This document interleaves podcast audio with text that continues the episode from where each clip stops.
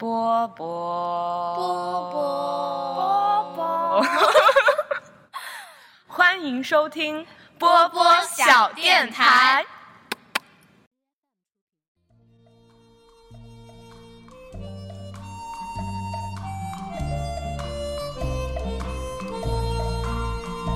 南风外面轻轻，香浓。南风外面轻轻，心依稀月迷蒙。我们情为不完情意浓。我们情为亲电亲。台我波波。人暖话很多。Hello，大家好，欢迎收听新的一期《天台二锅头》，这是我第三次开这个头。之前，哦，先大家先听一听本期节目的另外一个声音。Hello，大家好，我是龚文天。对，嗯、之前我和公公天已经尝试着录过两次这期节目，但是好像都，嗯，我也不知道，好像都不太满意，所以现在这一期我们就打算什么也不想，就放开了聊吧。对，嗯，聊一聊。在最近的这段时间，我们经历的一切，我们看到的、听到的、想到的、感受到的很多东西，好吧？嗯，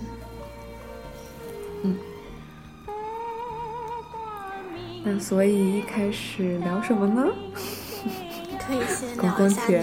你你的感受。你 为什么会这么我的感焦虑？我没有很焦虑啊，现在我并没有很焦虑啊。那你最开始为什么这么焦虑？那我不是都已经跟你讲过了吗？所以这一期的节目飘在空气中，飘在这期节目曾经曾对啊我我们聊天的言语里面。我的节目不就是每期都这样吗？漂浮在空气中，没有着落。对，嗯，先聊一聊今天吧，我的今天发生了什么？今天是我春季学期开学的第一天，嗯、刚刚度过一个周末。然后在此之前，我上了两个星期的冬季学期，然后之前冬季学期的两个星期也正好是这一次疫情从刚刚有一些消息到，嗯，就是从不被重视，然后到突然爆发，然后发酵，然后到感觉被非常重视、非常关注。嗯的这么一个过程。然后今天是开学的第一天，我今天没课，但是我有一个工作，就是我这学期有新找到一个在学校的 film library，就类似电影资料馆的工作。然后我去了之后，那个就是电影资料馆的老师就见到我，然后他问我第一句话就是。思源，我听说就是你是来自武汉，听说这个消息，你的家人朋友们还好吗？然后我跟老师说，啊、你怎么知道的？然后说他们目前都还好，对，但是就是目前我还是很担心他们，因为毕竟事情还是非常的严重，包括整个城市现在已经被封锁，然后医疗资源现在看起来还就是不太有保障，再加上这个传染病一直在持续的扩大它的传播范围，包括现在连美国都有，然后人们还没有找到真正能够治疗它的方法，所以现在我还是很担心。然后我那个管老师，就是我 boss，我老板吧，就叫他老板吧。老板跟他说：“天呐，就觉得这这阵子每天好像都没有发生什么好消息，一直接踵而来，听到都是坏消息，就包括昨天，嗯，科比他意外逝世，然后今天，本来我们图书馆另外一个老师，他本来是确定要来工作的，但他突然今天打电话跟那个老师说，我决定这学期可能。不来了，我要休假，因为我的父亲现在正在病重，然后我必须要回回家，然后去陪他。然后就是他说这几天接连听到全部都是这样不好的消息，然后我说是啊，就是不过对，就是虽然就一直一直听到这坏消息，但是还是希望一切都能够变好，一切都会好起来。然后我老师说了一句让我很就是。很暖心的话吧，他就说，Your family and your friends have to be good，就是他们一定一定会好起来的。你你的家人朋友一定会好起来的，你的故乡一定会好起来的。对，他就用的是 have to be good，对，然后这个就是我今天经历的一件事，嗯。那我我经历了什么呢？我今天是农历除夕的大哦，不是除夕，农历的大年初四。就按照往常的话，过年那一般大年初一就去比较熟悉的亲戚朋友家拜年，大年初二一般是去外公外婆家拜年，然后大年初三可能就是去稍微远一点的姨姨他们家吃个饭什么的，然后大年初四的话。一般之前的话，好像可能会约高中同学出来玩一玩。那今年的过年的话，从大年初一到大年初四，反正我现在已经是在家第四天，也没有出门。然后今天早上哦，就是四天整整都全部待在家里，完全足不出户吗？对，差不多吧，基本呃也不是差不多，就是的。就是，那就是你们家其实从大年初一之前就已经储备好了食物了，是吗？是去超市已经买好了吗？因为其实是过年，我觉得食物的储备上还好，因为像乡下的小小县城，呃，这些大家都会过年储备很多吃的嘛，所以在吃的上面，我们其实过年之前也没有刻意的，就是并没有说为这个疫情说刻意去囤货或者怎么样，但是。因为前两天不是我说，就是有一个什么自媒体，他们想做武汉周边县市的一个情况，也来采访了我嘛。当时他就问我，就是吃的就有没有是出现哄抢的情况，问我家粮食储备还充足吗？我说充足吧，但我不太了解，因为我在家就主要是给我妈打下手，主要是她做饭嘛。然后那天他问了我之后，我就去问了一下我妈，我妈说她过年买了。大概七八百块钱的牛肉，还有好多肉家里面，然后蔬菜什么的也还挺多的，所以，而且我之前就是今年找工作的那公司，哦，真是特别感谢他。他给我们寄了一箱年货嘛，就很早，很早很早的时候，然后回来我发现他寄了特别一大箱零食，就是真的是特别一大箱子，那个箱子可能起来已经到我的腰那儿了，那么高的一个箱子，里面全是零食。然后这两天我我爸妈就在家里把这些零食拆了全吃了，然后现在还有三三个小箱子的坚果和果干，后来真的是感谢公司对我们的厚爱。哦，那我刚刚也是，就我跟你聊天之前刚跟我妈视完频，然后我妈视频里就给我拍，放在我们家阳台上，还有好多颗大白菜，然后还有一些什么萝卜，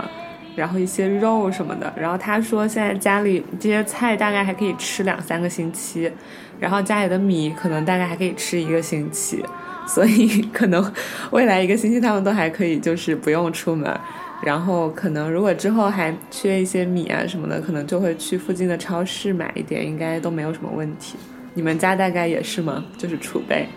一个星期没问题。那这个我倒没有没有问我们家能吃多少，但是能吃多久？但一般都应该都没有什么问题吧？因为虽然说赶上疫情赶上春运，坏的点在于。它可能人人流流动比较大，所以疫情的扩散比较快。但比较好的是，春节一般好像大家都知道就会休市嘛，所以大家都会囤很多吃的喝的。然后之前不是过年的时候还会囤很多年货，就就是刚好有客人来家里可以招呼客人嘛。我现在全部都自己吃了。因为哦，没有那也挺客人好的，因为也没有客人啊，大家都不会出门。嗯，然后其实我很好奇，就是嗯，在家憋着到底能有多无聊？其实我 因为像我，嗯，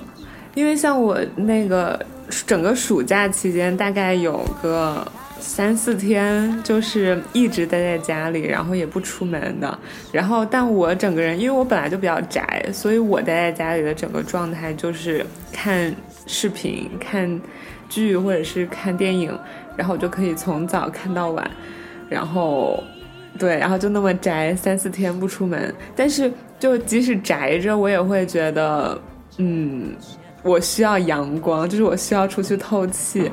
因为如果你不不晒足够的太阳，你晚上容易失眠，睡不着，然后好像其实在家宅着也容易宅出病，所以我就很好奇，就是如果你们现在就是被迫的得宅在家里，就是平时的活动都会做什么？因为我看朋友圈已经有各种各样晒他们在家里有趣的事情了，嗯。但哎，其实我感觉还好，因为好像，可能在如果我们湖北的同朋友同学是返回到家乡各地的话，因为我今天早上起来的时候看了一下，就是看一看里面的那个消息，就是之前跟你聊到的，说很多从湖北返乡的大学生回到家乡之后，其实好多是被禁足了吧，类似于。就他们好像居委会，嗯因为可能就像你，你回到假设啊，回到山东，然后山东可能你的这个小区就你一个从武汉回来的，那整个小区的力量都会用来盯着你，就让你不要出门，自觉隔离。但是像我们这种重疫区的话，谁防着谁呢？你也说不清楚到底谁是病毒的携带者。所以像我们这边，虽然居委会啊，然后村委会这边都会很严肃的就说告知最好不要出门，但是其实反而没有人盯着你。你要是真的想出门，你也是可以出门的，就还好。而前两天大年初一到大年初三是因为外面一直下雨，所以天气也不好，所以外面也基本上没有什么人。然后今天大年初四是出了太阳的，我看到就是马路边其实现在人是稍微比前两天多一点，是就是偶尔会有车流经过的，所以就是说是不是被求着，我倒还好，也没有一种就是说被禁止不让出门的那种感觉。但是，呃，就是更多的是一种出于嗯但我觉得自我保护和保护他人的安全想法，就是说，对，还是就没有出去。然后从我自己的感受来说，其实我也是还是比较能宅的一个人。我之前在宿舍都能一周不出门，当然当时是因为有一个工作、嗯。有事情要做，就线上的工作，我就每天在宿舍搞我的自己的事情。然后其实在家你让我宅，我也宅得住，但我在家我特别烦的是，我爸妈 就是我我我之前我大年初一到大年初二，我有的时候就想自己回自己房间里面搞自己的事情，但是他们俩坐在那儿，我就觉得难得有时间，我是不是应该陪陪他们？然后就坐在那儿陪他们看了一两天的乱七八糟的各种剧。看得我脑袋 痛。啊真的吗对，就每天十点多起来就看剧陪他们看，看到下午两点两点多的时候，就我们仨就打扑克。然后因为我爸特别不就在家特别坐不住，他他在家坐着坐着他就想走出去，然后又想找人打麻将玩，又想约人玩，然后我就天天威胁他说：“我说你出去了，你就再也不要进来了，你就自己去医院隔离吧。”对 然后现在说多了，他好像也是。然后这两天给他就天天放新闻联播，他可能自己也觉得这事情比较严重，然后就在家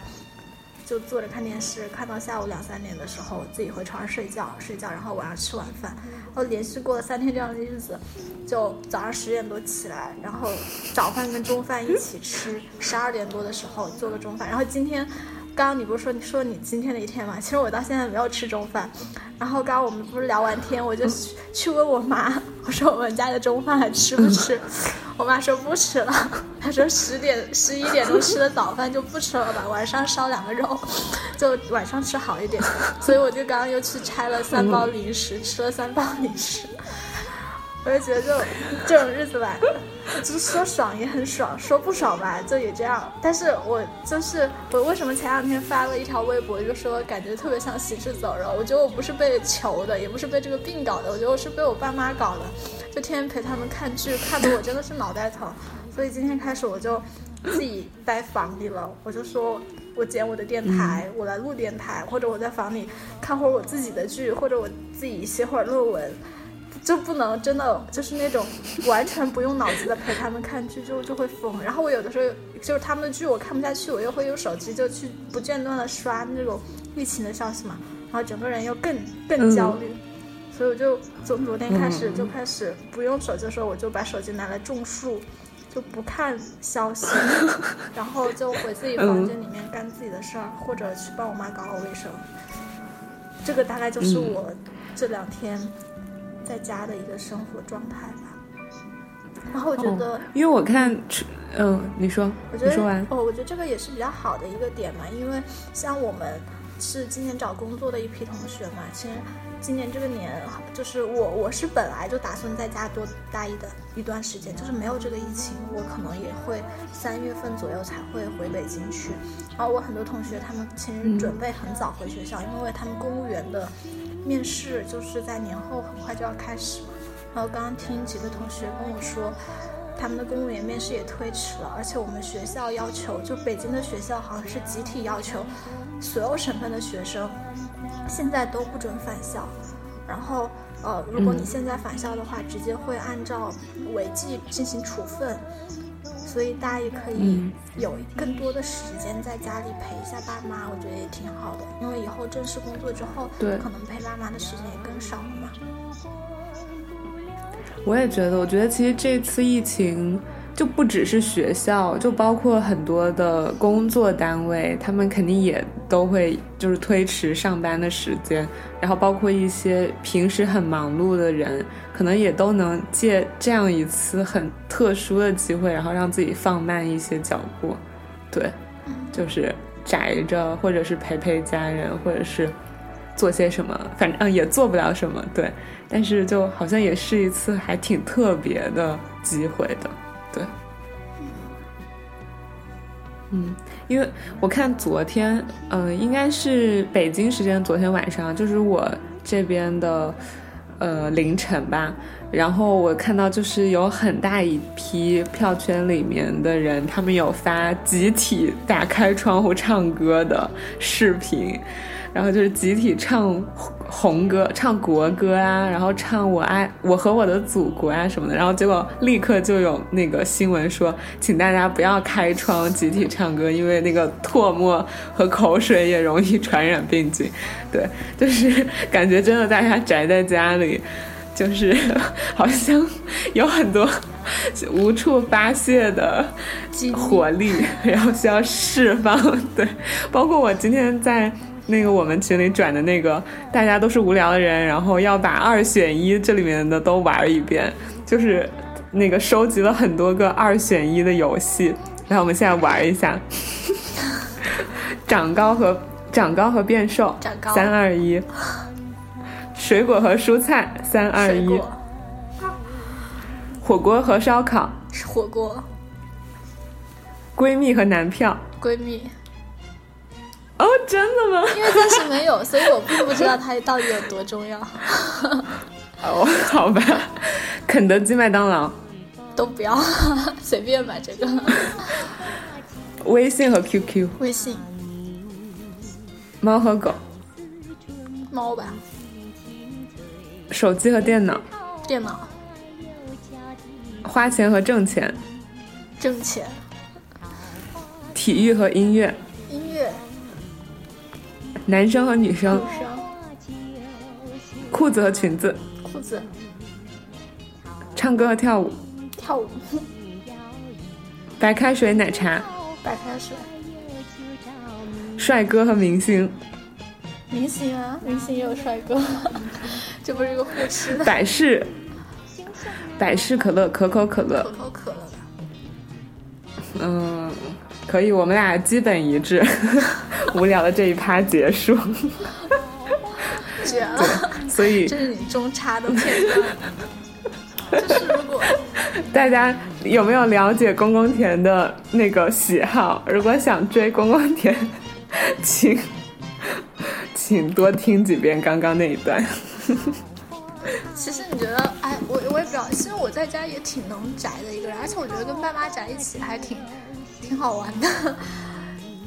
就是这个，而且因为我爸在家真的他特别坐不住，就如果不是疫情的话，以及我的威胁的话，就以前大年初七就可能天天都见不到他人影，出去玩或者什么的。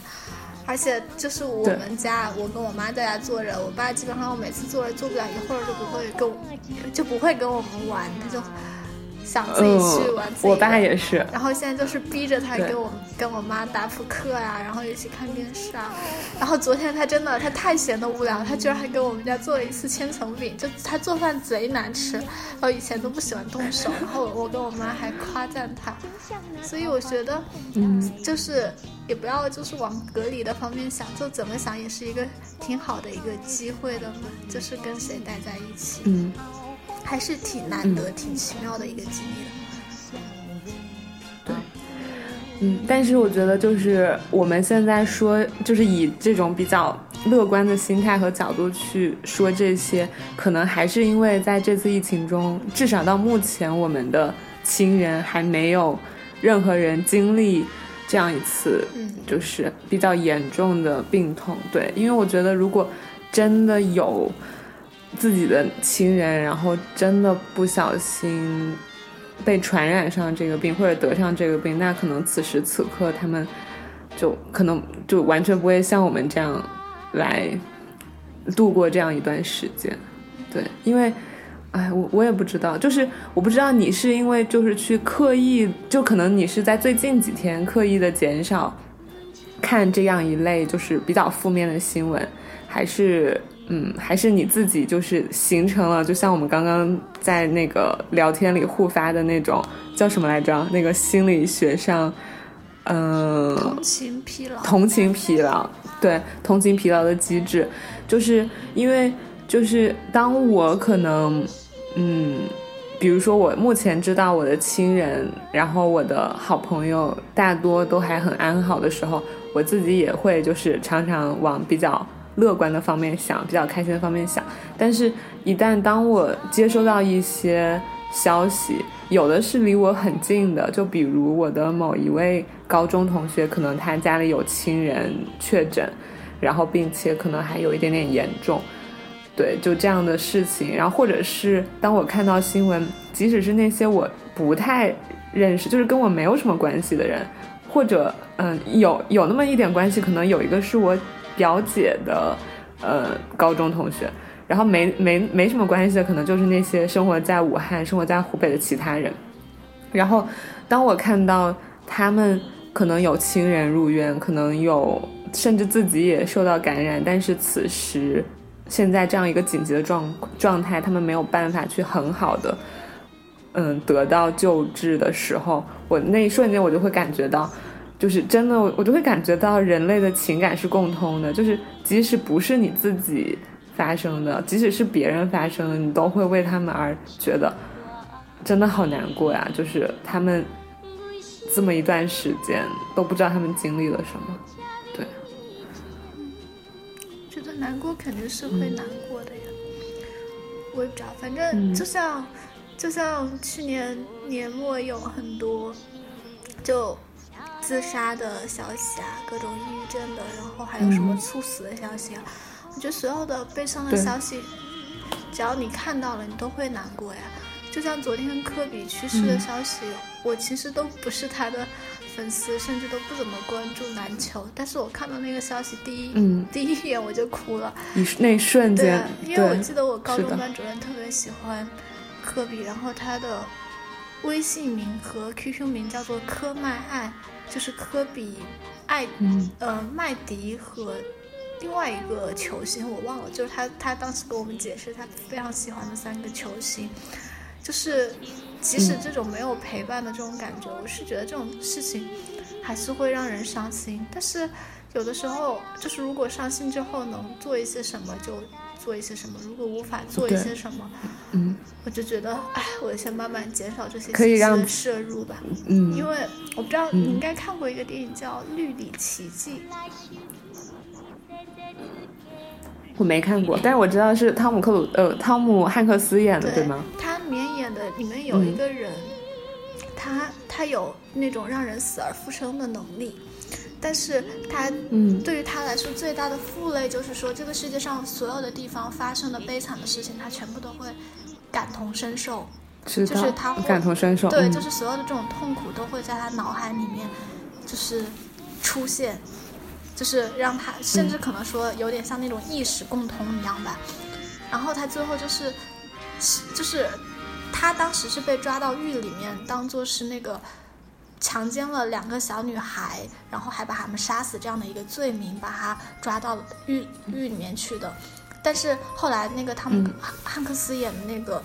警长，他其实是查明了，其实他并不是那个施害者，他只是感受到了那两个小女孩所受到的那个痛苦，然后他赶过去救那两个小女孩的时候，但那两个小女孩已经死了。所以他们把，因为他又是黑人的原因，又涉及到一些种族的原因嘛，就直接把他当做是那个犯罪者，就是把他关到狱里面要执行死刑。然后他当时他汤姆汉克斯就查明这些，就想去救他，但他就说一句，他说不用救我了，就是让我死吧，就是。他他虽然有超能力，但他又没有办法去挽救每一个被他感知到痛苦的人。然后他觉得这种东西只会让他更加绝望，他觉得他的身体已经完全承受不了这些东西了，他宁愿选择死亡。所以有的时候我经常看到看到这个东西吧，我就觉得，哎，呃有的时候虽然说起来很冷酷，但有的时候也是这样，就有所帮助的话，那就尽量去帮助。如果实在很多事情无能为力的话，那你就减少这些信息的摄入。有什么办法呢？嗯，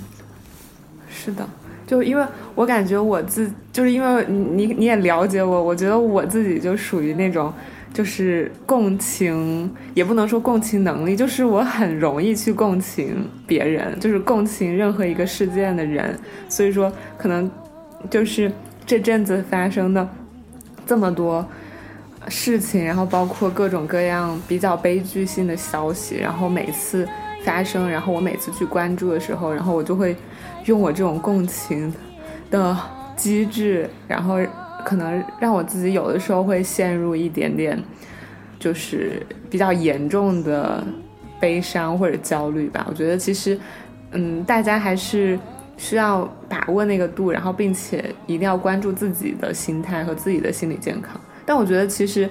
就是除了就是像我，就比如说，嗯，做电影就是做艺术创作，可能会有这种比较强的共情力。其实我觉得好像有很多别的职业也是，就像律师，律师有很多时候他也需要有很强的共情力。然后有的时候记者，特别是那种使命感很强的记者，然后当他就是。去做一些报道的时候，好像他虽然好像新闻也需要客观哈，但我又觉得好像有很多报道也需要很强的共情力。对，然后，嗯，医生需要吗？警察需要吗？我觉得可能一定程度上也需要吧。但其实，然后就上一次我们不是聊了医、医生的那个部分吗？嗯，其实对觉得对。就是我在上一期也说了，其实最后一个成熟的医生，你其实需要心放硬一点，对，因为医是的医院是最、就是最能嗯建立各种见见证各种生离死别、人情冷暖、人性的地方。包括上一期我们的那个嘉宾也给我们讲了好几个他们在医院见习时候的案例。就是包括自己的亲生，就是从美国读博士回来，却自己的父亲得了重病，把他送到医院之后就不不管不顾了。最后有医生垫付了很多的费用，但医生也没有办法一直垫付费用，最后那个爷爷死了。就上一期节目那个嘉宾讲的这个例子，其实让我也是比较印象深刻。我觉得你如果最后要真的做一个好医生的话，就是包括让你自己不会得得疾病、抑郁到死亡，我是觉得还是需要。就是慢慢的学会比较理性的处理一些事情吧。对，嗯，所以看来还是呃创作最感性，创作不太需要理智。对，嗯，唉，因为我看就是嗯，之前我了解到的那个嗯 AI 他的那个本科同学，现在不是在三联当记者嘛？就是一开始的那几篇报道也是他们直接去到疫情的前线报的，然后就听说他最近虽然自己在北京，就是自己在自自我隔离，然后但是与此同时也接收很多很多。来自各种嗯患者啊，然后各种医生，就是各种前线他们的口述的故事，然后再做各种各样故事的整理和报道，然后就是也是一时一时间接收很多很多悲剧信息和负面消息，然后感觉也很需要去关注心理上的健康，所以嗯，那就。嗯，再往回回溯一下，除了今天之外，我的上一个周末就是待在一个剧组里两天，然后，嗯，大体上，嗯，哦，其实，哦，我是不是在这期节目里没跟你讲？好像是我之前 在，嗯，没有在录的时候跟你讲的，就是待在剧组里的时候，嗯。除了我之外，还有另外一个武汉人，然后我也是到了那个剧组才就是跟他相认的，然后在相认的那一瞬间，我发现，诶，他好像，呃，对比起我来，他显得更加冷静，就是他全程也没有太过多的跟剧组的其他的同学去分享关于疫情的一些信息和消息，然后好像也只是偶尔可能在休息的时候看一下手机上的新闻和消息。然后对比起他来说的话，我可能就显得更加 怎么说？看看更加躁动一点，也不是躁动，就是我是会主动跑去学校的那个 campus safety，因为我们学校现在也发了给所有同学发了邮件，说要注意这个嗯疫情，然后说大家可以去学校 campus safety 的地方免费的领口罩，然后我是知道，就是我们整个。剧组会在一个很密闭的空间里面拍摄嘛，然后大家一起待很久，所以我还特地跑去 campus safety，然后给我们剧组每个人都拿了一个口罩，然后我也会在一些休息的间隙，然后去跟剧组的其他的人分享现在。嗯，这个疫情的情况，然后关于这个病毒的信息，比如它传播能力是有多强，然后它通过一些什么样的途径传播，然后可能现在在中国的情况有多么的严重，并且也有可能，因为现在美国已经确诊五例了，然后在美国我们需要注意什么样的防范，然后我就说，其实即使我们不注意这样一个病毒，我们注重普通的流感也好。就是相比来说，相比他来说，我就会显得更加的，就是，就是对，就更加焦焦虑一点。我也不知道这算不算是焦虑，但是在我看来，我觉得这是应该做的。对，就是提醒身边的人注意安全是应该做的。但是也可能因为这样的一种提醒，有的人可能会觉得有一点过度了，有的人会觉得啊，是不是太夸张了？有的人觉得你是不是说的太吓人了？其实没有必要这么的紧张，对。但是我也不知道你怎么看。我 因为我不太了解你们那边的情况嘛，但是就是我自己这边的话，呃，我觉得可能很多事情的，就是就像我们刚刚聊到，对于这件事的紧张程度，可能根据周围到底有没有就是亲人里面就比较亲近的，或者说就是在那种六度分割理论中比较近的节点，有没有人患这个。就是感染这个武汉肺炎的这个病毒，可能会影响到他对于这件事情的感知。那我觉得可能像疫情的发展，可能发展程度不一样，也会影响大家不同的感知吧。因为在呃，我记得这个事情是从好像大年二十六，然后在。阳历上面应该是一月二十号左右，就是突然开始发酵，就是比较严重的。因为我，呃，在上次也提到了，最开始这个信息是在十二月底出来的，但是我当时买回家车票的时候，就完全没有考虑过这个事情。我当时买的是一月十七号到武汉的高铁票，不过也是因为，呃，一个小原因，当时我的叔叔自己开车从北京回来，他就让我跟他们一起坐车回来，就没有路过武汉。但当时就完全没有考虑过武汉会成为一个重疫情区，就是说要骗，就是骗开，呃，这个是普通话吗？不是普通话吧？就是要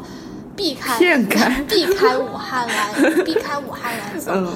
然后这个是第一个点，就是说当时其实，在舆论上面没有什么关注的时候，其实大家对于这个事情是完全不上心的嘛。然后在一月二十号的时候，好像是就是有一些新闻信息爆出来，然后这个事情变得严重了。但是那一天，我跟我哥哥，然后还有我武汉回来的小姐姐，我们四三个人，还有我哥的一些同学，总共七个人，我们就去。我们这边另外一个县城的滑雪场滑雪，然后那个滑雪场因为是离武汉很近，所以也会接待很多武汉来的那个旅游群体嘛。当时也是没有一个人在戴口罩，大家就是完全没有把这个事情当一回事情。然后因为那天我们玩得很开心，我是看到朋友圈有人在转这个疫情的消息，就觉得好像变严重了，但是也没有觉得非常严重。不过第二天，我跟我妈在二十七号，大年二十七，也就是一月二十一号的时候，去外面买年货的时候，呃，我就跟我妈说要戴口罩，然后我妈她在没有戴习惯口罩嘛，她就戴着戴着就摘了，觉得闷，然后她摘了，我当时也就让她摘了，就就也没有觉得这个事情非常严重，然后她就摘了。摘之后，我就发现医院就是街上就是一半一半的，有人戴，也有人没有戴，但也没有觉得这个事情很严重。嗯到了大年二十八那一天，刚好有一个奶奶姑奶奶生日，我跟我武汉回来的那个小姐姐还有我哥，我们三个人去他们家，也是说吃那种年饭，顺便是祝一下生日快乐。我跟我那个武汉回来小姐就一直戴着口罩，然后就被我哥责怪说不礼貌。然后其实我们的一桌的亲戚里面，除了我跟我小姐姐两个人，基本上没有人戴口罩。但其实那两天就是一直就是在发酵，就这个事情其实已经在变得越来越严重了嘛，在大年二十八的时候，然后一直到大年二十九那天早晨一起来，我们看到武汉封城的这个消息，就会觉得啊这件事情真的变得严重了。但是那一天我在跟我爸妈说让他们去街上买口罩、买温度计的时候，我爸妈还在说我小题大做。就是这样的发展的一个过程。后来我也不知道到了哪一天，大年初一的时候吧，就是一直到其实到大年二十九、大年三十，我们亲戚之间，大年三十那天我还去我叔叔家拿了口罩，就是其实他还不不存在一个在家完全不出门的状态，就还是。该出门还是会出门，只是大家好像对这件事情的意识变得高了一点。就是你戴口罩，别人没有不会再有人责怪你在小题大做，也不会有人说，呃呃，我不戴口罩。就基本上就是大年三十那天，大家还是会到处出门，但是会戴着口罩，意识会高很多。然后到大年初一那天，我也不知道为什么，感觉就是到了新的一年，大家突然都想明白了，都不出门了。就真的，我们这反正我家这边真的是大年初一这一天才大家都不出门的。我当时还问了一下，我就微信，因为我爸他就怪我，因为我我的就是有一个奶奶，就是我四奶奶吧，就是比较长辈的一个人，是在我叔叔家嘛。然后我爸就跟我说，嗯我们应该先去长辈家拜年，就别的就是很远的亲戚不去就不去了，但是这种非常近的亲戚还是要去一下的。然后我当时其实也是不太确定的，我是觉得不应该去，但是其实又离得很近，我想是不是就是还是要拜一个年呢？后来我就微信问我哥，我说我要去你家拜年吗？说我哥就回了我一句，通知全部都不准出门。我说，后来我就拿这个消息给我爸看，我爸看了说好了好了，那就不去吧。所以一直到今天，就大年初一到大年初四，就已经连着四天就没有出门了。所以我觉得，嗯我爸妈这边肯定是有我在做一些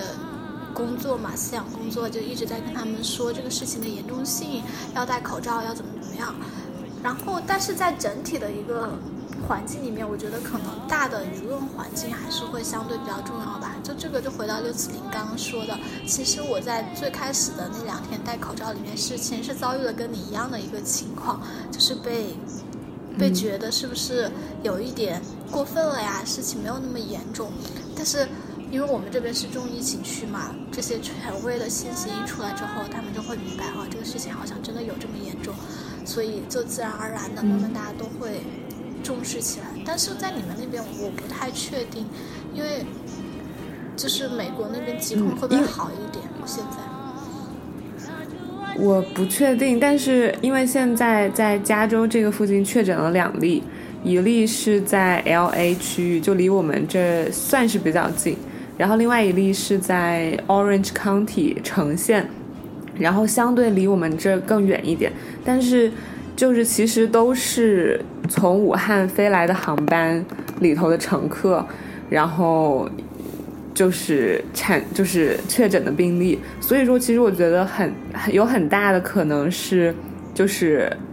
在同样的飞机中还是会有其他的潜伏的病例存在，然后并且其实从武汉来 L A 的航班每天都很多，特别是在武汉封城的前几天，其实每天的运输量都很大，然后我估计还是以华人居多，所以我觉得我个人的预测是在。美国 L A 这边的华人区域，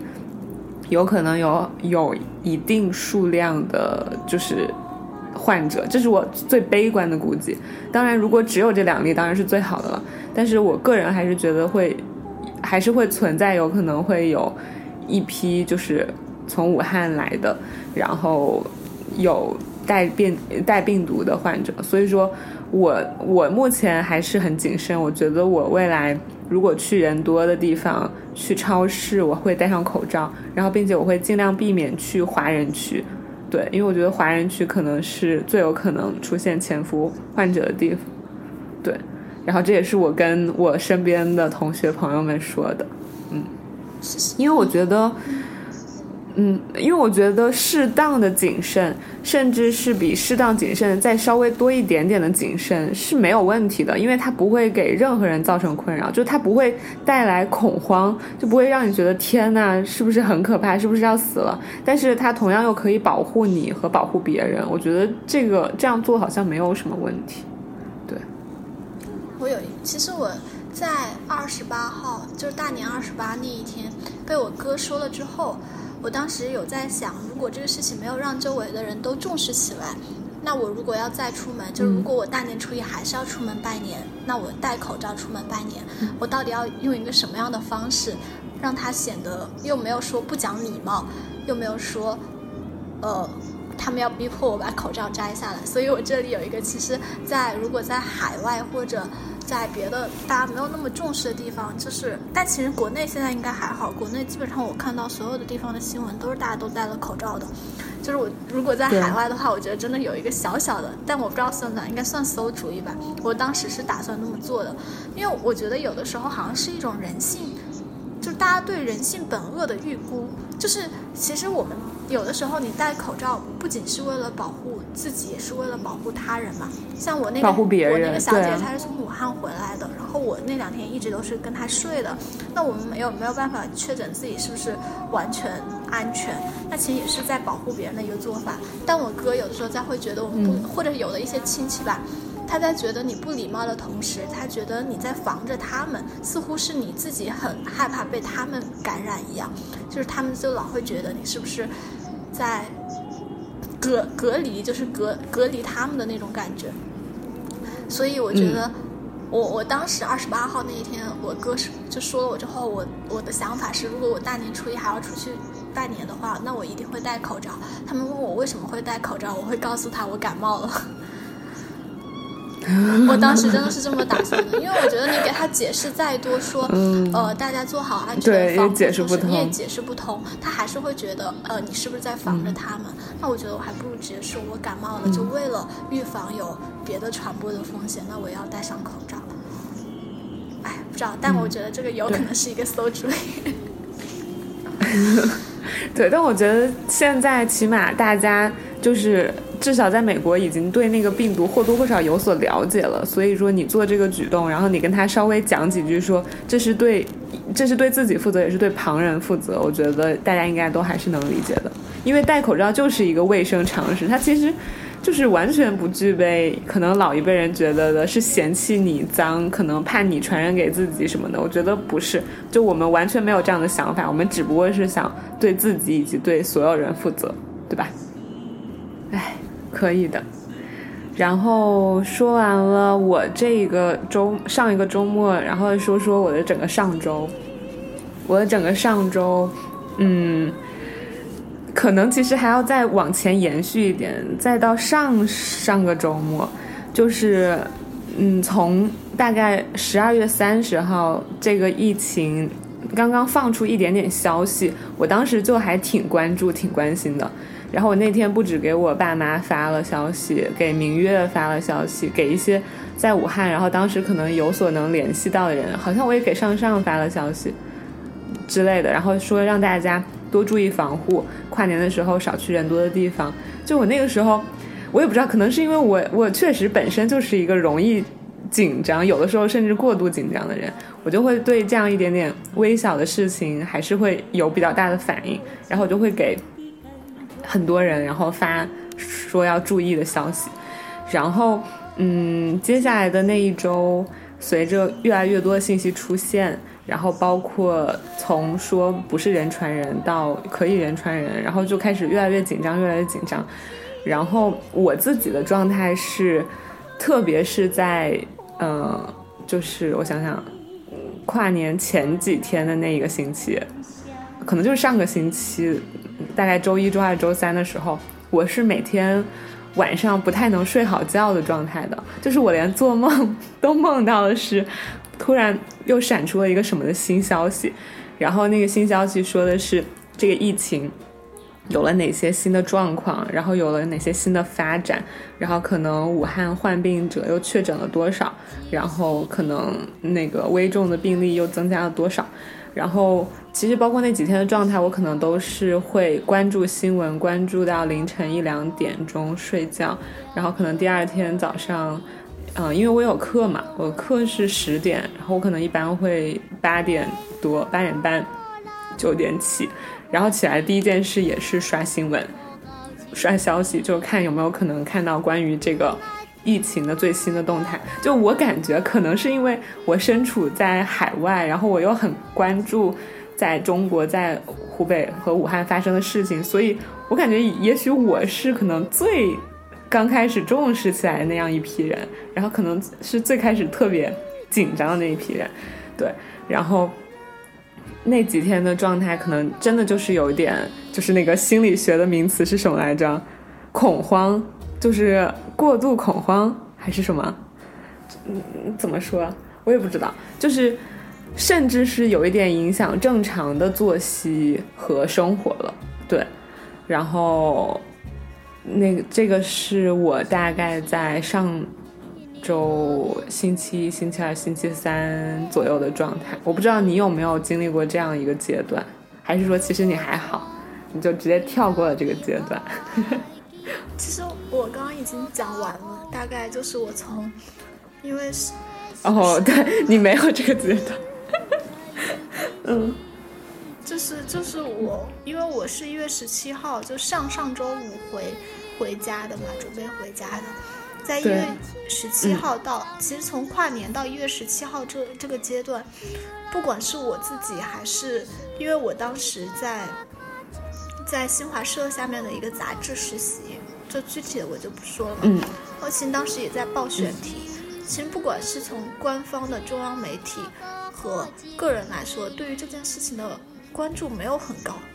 就是可能通过通过，因为大家都不会从官方媒体或者说从一个个体来说，可能你会对他爆出来的信息抱有怀疑，但是你不会轻易去相信谣言的。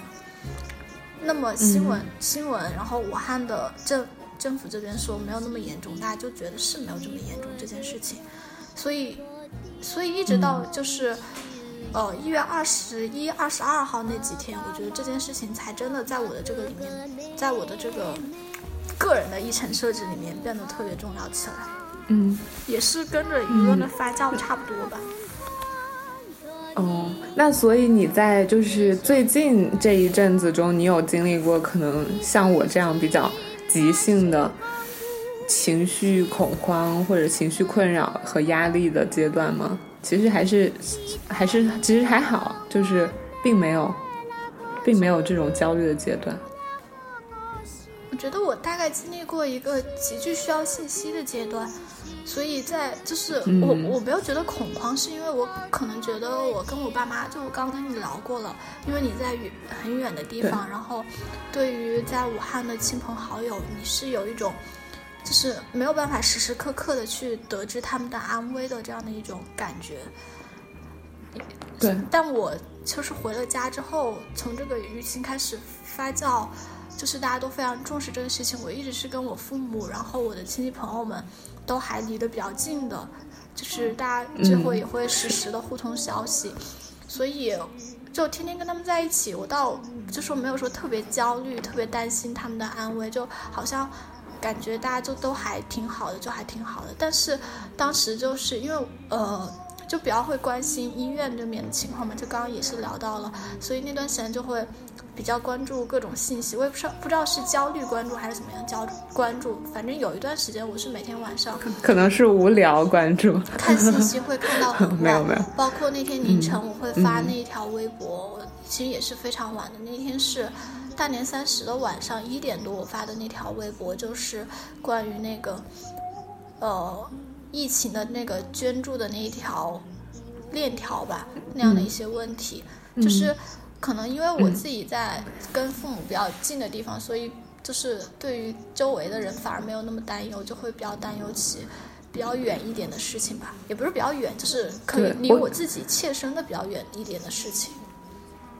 嗯，我感觉好像你关注的可能更多的会是，就是比如说这个措施怎么样合理的实施，然后以及可能现在这个状况应该怎么样更合理的改善，是不是？就是有的时候在操心这一些。对，然后其实我最开始还有一个我关注的公众号，他们也在招志愿者，然后我当时也是加了他们的那个志愿者群，但他们后来也没有下一步的行动，所以我就没有管了。然后那一天看到校友会说也是需要帮忙，我就说问一下能不能帮忙，然后别的我也就没有怎么管。所以是我，所以我刚刚也是跟你说情境不一样，可能大家的心态就会不一样，因为你的确离得太远了，本来又比较想思念家乡嘛，然后在对于父母这些，你又没有办法时时刻刻知晓他们的一些消息，还有朋友，所以可能就会更紧张吧。嗯，因为我也跟就是同样在加州的迪迪嘛，他亲人也在湖北，我也跟他聊过，就是他好像在那个时那几天也差不多跟我差不多的状态，就是可能每天刷消息、刷微博，然后刷各种比较权威的媒体的信息，然后就会刷到嗯嗯两三点一两点，然后也。晚上不太能睡得好觉，然后起来的第一件事也是看手机刷新闻，然后睡觉前的事情也是刷手机看新闻。我觉得可能是因为，就是我们是也是就像你说的，我们也是需要一个信息，就是嗯需要真相、需要信息的状态，就是我们想要。更多的信息，然后来去确定这到底是一个什么事件，这到底严重到什么样的程度，它到底会带给我们自己的亲人朋友，带给我们家乡多大的就是影响。对，就是这是作为我们这种海外的游子，就是特别需要知道的。对，然后包括我也我之前也在群里分享说，我说最近这个阶段是我人生中最啰嗦的阶段，就是我每天可能都要。在我在我爸妈当时都不太重视的时候，我每天就在我们家那个群里面发布，可能现在你会所谓的那种恐慌信息，就是我每天会在那个群里发很多，就只要我一旦得到一个新的消息，我觉得它是靠谱的，它是真实的，我就发到我我爸妈那个群里，我说你看。这个病毒，他们呃，它真的还挺严重的，它真的有可能会导致更严重的后果。你们一定要注意安全，一定要戴口罩，一定不要出去乱跑，去人多的地方一定要注意防护。然后我当时每天可能都要在群里，就是说不下很多次这样的话，然后转发很多这样的相关的消息，然后去提醒他们。然后一开始只是跟我爸妈说，然后后来信息越来越多之后，我就嗯特地就是跟我外公发。然后当当然我跟我外公也没有发的那么直接和强烈，我当然就是比较婉转的说啊，新年到了，然后冬天到了，然后外公你一定要注意身体，然后最近这个疫情好像有一点点厉害，然后一定要注意防护，不要出门去人多地方，什么就这样说。对，然后就是我觉得我就每天就在不停的重复做这件事，不停的唠叨，然后我就想尽我所能的去让他们注意起这件事情来，但是我也并不知道我这样子做到底有没有起作用。对，但是我觉得我分析起来，我这样做的行为也更多就是想要我自己获得更多的安慰吧，就是心里的安慰感啊，然后以及我也不知道，就是尽量能够做到一点什么的这种感觉，对。然后，所以就是我持续这个状态，大概可能快四五天，可能快一周的时候，我就意识到我这个状态不太对。就包括上周四周五，就是快要到大年三十、大年初一的时候，我那几天我就有想过，我要不要去我们学校找一下心理咨询，然后跟他说一下我最近每天的状态，然后以及我对于我家乡这个疫情的担忧，因为我觉得他可能或多或少真的影响到了我的日常的生活，我也觉得我需要调整。但是正好我去我们学校校医院心理咨询的那天，他关门了，然后，但是。就是虽然我没有找到我们学校的心理咨询，但是那一天，呃，那那一天和之后的那一天，我从我身边，然后包括我从公公田，从国内收获到了很多很多的善意和能量。就是因为在国内是一月二十四号我生日那天，然后国外这边是一月二十三号嘛，然后那一天的时候，迪迪。他特地从就是帕萨迪纳，就是加州华人区那边，然后开车来我家这边来，然后，嗯，从那边开过来可能需要一个小时吧。然后他就特地在华人区买了武汉的豆皮，然后买了我们早上吃的面窝，然后还买了干锅，然后还买了两个千层小蛋糕，然后就特地开车给我送过来，说要帮我庆祝生日。然后本来我们是打算两个人在一起抱头痛哭的，因为大家前几天都经历了，就是很多很多的压力吧，压力和焦虑，就我们俩状态都很像。然后但是来了之后，就是互相给彼此一些拥抱，然后互相给彼此就是一些鼓鼓励和安慰，说没关系，一定会好的。然后正好他来我家那天，然后。我们俩和我另外两个室友一起吃晚饭，然后我们就一块打了打打了打扑克牌，然后在打扑克牌的过程中，迪迪他家跟他发视频电话，然后我就看到他爸爸、他妈妈，然后还有他爷爷，然后就虽然他们都没有戴口罩，让我让我觉得有点对有点紧张，但是就他们就一派祥和的在一起想要度过春节。然后迪迪那边的视频打完了之后，我爸我妈这边也给我发了视频，然后我爸我妈就跟我说，他们现在已经好好待在家里，然后也不打算去张沟跟我外公外婆接触了，因为就怕接触到老人嘛，有可能会有病毒的传染。然后还让我特地发一个视频去给我外公外婆，然后去跟他们就是问好。然后因为那天也正好是我生日，然后我就跟我爸妈视频完了之后，我又发视频去跟我外公外婆视频。然后在我外公外婆家，还有我姨伯、我舅伯、我舅妈，然后我哥哥姐姐，然后还有我侄子侄女什么的，然后就跟他们一一打招呼。哇，你知道我那几个视频打的我有多想哭吗？就是，哎，就是我当时一边接收着他们。给我的安慰和祝福，祝我就是生日快乐，然后祝我新年快乐，然后希望我在美国一切都好，然后我一一边又啰嗦着提醒他们，一定一定要注意安全，一定一定要健康，然后也祝他们新年快乐什么的，就是，然后我还得知我舅伯第二天还要去回武汉，还要去医院上班，然后就是所有这一切，就是呃让那天晚上。的我特别的怎么说？就是一方面，我觉得多多少少缓解了很多我的焦虑和紧张，就是因为我看到了他们目前状态都还挺好，然后也在对，然后他们也安慰我嘛，然后就给了我很多力量。然后一方面，我又真的好想，好，嗯，怎么说？好好伤感啊，就是。为我故乡的那些亲人，然后为我生活的那一片土地，在发生这样的劫难而感到很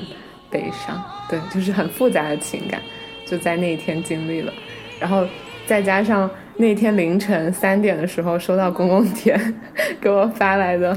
视频贺礼，生日贺礼，然后我就，哇！你知道我打开那一瞬间我就开始哭，就是，就是，就是我都没有想到，我这样一个处在暴风风暴之外的人，处在风暴边缘的人。还需要在风暴里的人给我这么多的力量，给我这么多的安慰和祝福，然后就是，对，就是，特别是看到最后你比出的那一个鼓鼓的爱心的时候，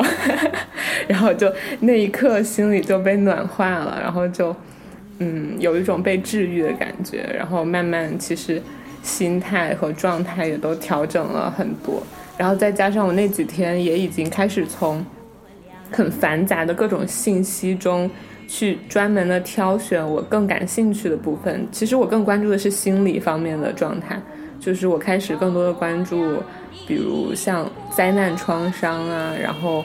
以及就我们刚刚聊过的那些心理上的反应，然后我就更多的去关心心理上的事情，包括我那几天可能转的就是关于武汉和湖北那边的心理热线电话，然后以及当我们在面对我们现在可能有的一些心理上的焦虑和反应的时候，应该怎么样去化解，怎么样做，就我也适当的转移了我自己的注意力，所以，对，就是这是我在。呃，上一周的整个的心理还有事情经历的状态的变化，嗯嗯，哎，其实就像我刚刚在群里跟你说的，就有的时候可能感觉风暴之外，看起来风暴才更大，但是进入了风暴眼之后，就已经觉得听天由命了。就像就像 就像一个省，你可能只有一两例病例的话，就比如说你们整个县城就觉得只有一两例病例，那你可能会每天想。天呐，我要做什么能够让我不接触到这一两例病例，保证家人的安全？而到了武汉，嗯就是一个市有一两千病例；到了黄冈，我们这个市有两三百，甚至现在四五百，好像我不知道，我昨天好像最新的好像是两百多个病例的时候，你就觉得，嗯似乎你做什么也没有什么办法，那我就只能做好我自己的防御措施，那其余的就只能听天由命了。然后你说的那个，嗯比较焦虑的阶段，就是我可能最开始会有的是我父母不听我话的那一个阶段，就是最开始、嗯、对你当时还有在对还有在群里面跟我们问到底该怎么办，对，那那两天的话，其实我是跟你一样的，就是我会转一些他们觉得比较可信的信源，比如说新华社的呀、武汉封城的呀。我就会把这些消息全部都转到我们家三个人的群里，其实跟你一样的一个状态。然后等等我父母现在开始认真戴上口罩不出门之后，我就就没有再再再恐吓他们了。其实他们中间有很多信息我，我、嗯、我我可以明显的判断是假消息。就就有很多是那种罗田的那种小报，你知道吗？说什么罗田已经有二三十例了呀，怎么怎么样啊，不要出门啊！我明显看到是假消息，但是觉得这种能引起他们的警觉，就发给他们还好玩。然后他们现在这两天都开始拿假消息来吓唬我，我也不知道他们觉得那是不是假消息。然后，嗯、然后我想说的是特别奇妙的一个点，就是我昨天开始不怎么关注这些信息了嘛，但我昨天晚上做一个梦。嗯我就梦到罗田县医院旁边，就是有一家超市，然后我去他们那边，发现他们那边还有口罩和那个消消毒的酒精卖。然后因为我这两天一直在跟我一个罗田同学聊天，因为他爸爸是罗田医院那边的类似于行政上的就是主管嘛，有点像副院长或者院长那样的一个职务嘛。所以我是看到什么比较可靠的捐赠的消息，都是发给他，让他发给他爸爸。我也不知道，然后可能就是因为这个原因吧。昨天昨天晚上我做梦就梦到他，我就梦到我们俩一起在那个超市，就看到有口罩啊什么卖，然后我们俩就说我们俩多买一些，就给医院送过去。然后我就清楚的记得他把口罩涨涨到了三十块钱一个，所以我就觉得我可能最近真的就比较关注这些。让我比较生气的消息吧。对，真的很生气。嗯嗯然后现在醒来还在气，有的时候我要去举报他们，怎么能一个口罩卖到三十块钱一个？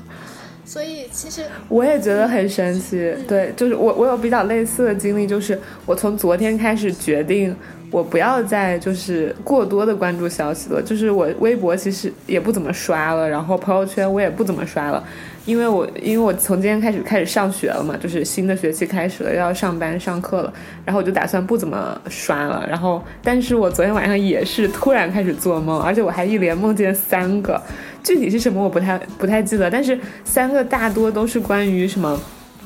就是物资运送到了武汉，或者是物资运送到了仙桃那边的某一个地方，然后他们有需求啊，然后再加上什么可能哪个嗯很官方的机构又发布了什么最新的消息。我已经忘记是好消息还是坏消息，反正我一连做了三个跟这个有关的梦，然后就觉得天呐，就是即使自己不想去关注，你的潜意识还是会让你来关注，对。所以感觉我们还是会经历一段，就是可能你自己不想，但是这些事情也还会在你脑海的一个阶段吧。唉，对，一定会。不过还是想，就像录视频的时候跟你说的一样，就还是想跟大家。就是可能家人朋友在湖北的，但是自己又没有办法回到湖北的朋友说一声，真的不要过于担心。就是我们虽然在风暴眼，但是我们的生活也是很滋润的。我们现在只能尽力做好防护措施。但是就像我刚刚说的一样，如果你一个地方只有就是很少的人数的话，你说你做好防护措施，保护好自己。但是你像湖北和黄冈，哦，武汉和黄冈这么。大面积的病例数的话呢，我觉得我我们做好防护措施的同时，只能不再焦虑，听天由命了。所以大家也不要过于担忧。而且就是比较好的消息是，这个病症它的致死率没有那么高。嗯，但比较坏的消息是，它现在极易传播，就是已经不只是之前说的那个唾液，然后以及什么。就是眼眼哎，那个叫什么结膜传播，然后现在连已经确定接触也会有传播，对，因为病毒嘛，病毒它的原理就是让自己尽可能的活着，所以越来越变异、越来越厉害的病毒，它就是给自己找更多的宿主，让自己更容易传播。可能虽然它没有 SARS 那么的强、那么的猛烈，但是它就是一个极易传播的新型的病毒。嗯，所以大家一定要做好防护。那这期节目就聊到这儿吧。其实我觉得还有很多很多没有聊到的东西，但是就对于我们俩近期这样一段生活和我们自己经历的东西，可能差不多就这些了。对，所以节目的最后，因为你你那期你就是上一期节目我没有听完，我不知道上一期节目和这期节目到底有多少交叉的内容，但是还是希望嗯。能够听到这期节目的人，然后能够听到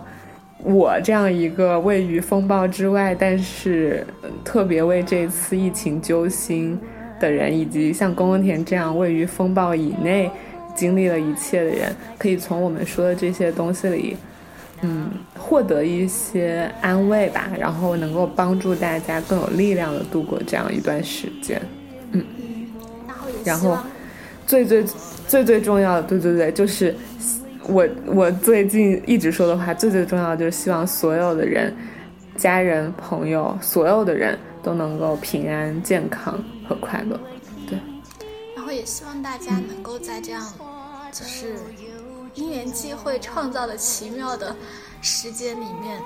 就是既然事情已已至此，那其实我们可以想办法让已至此的时间变得更有意义一点，不要。就说只是说很负面的瘫在家里面，多陪陪父母啊，或者说在这样的静下来的时间多找一点事情做，也是挺好的。其实这是很难得的一个可以让你静下来的时间。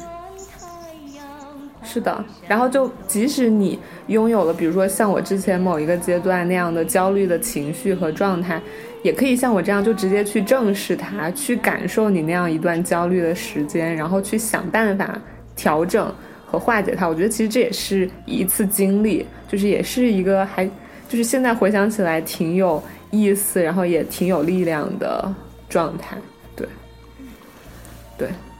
嗯，最后所以希望所有人一一切都好，真的，真的，真的，真的，平安喜乐。一定会的，一定会的。嗯，就跟我老师说的一样，所有人 have to be good, have to be healthy。嗯，那拜拜。嗯。拜拜。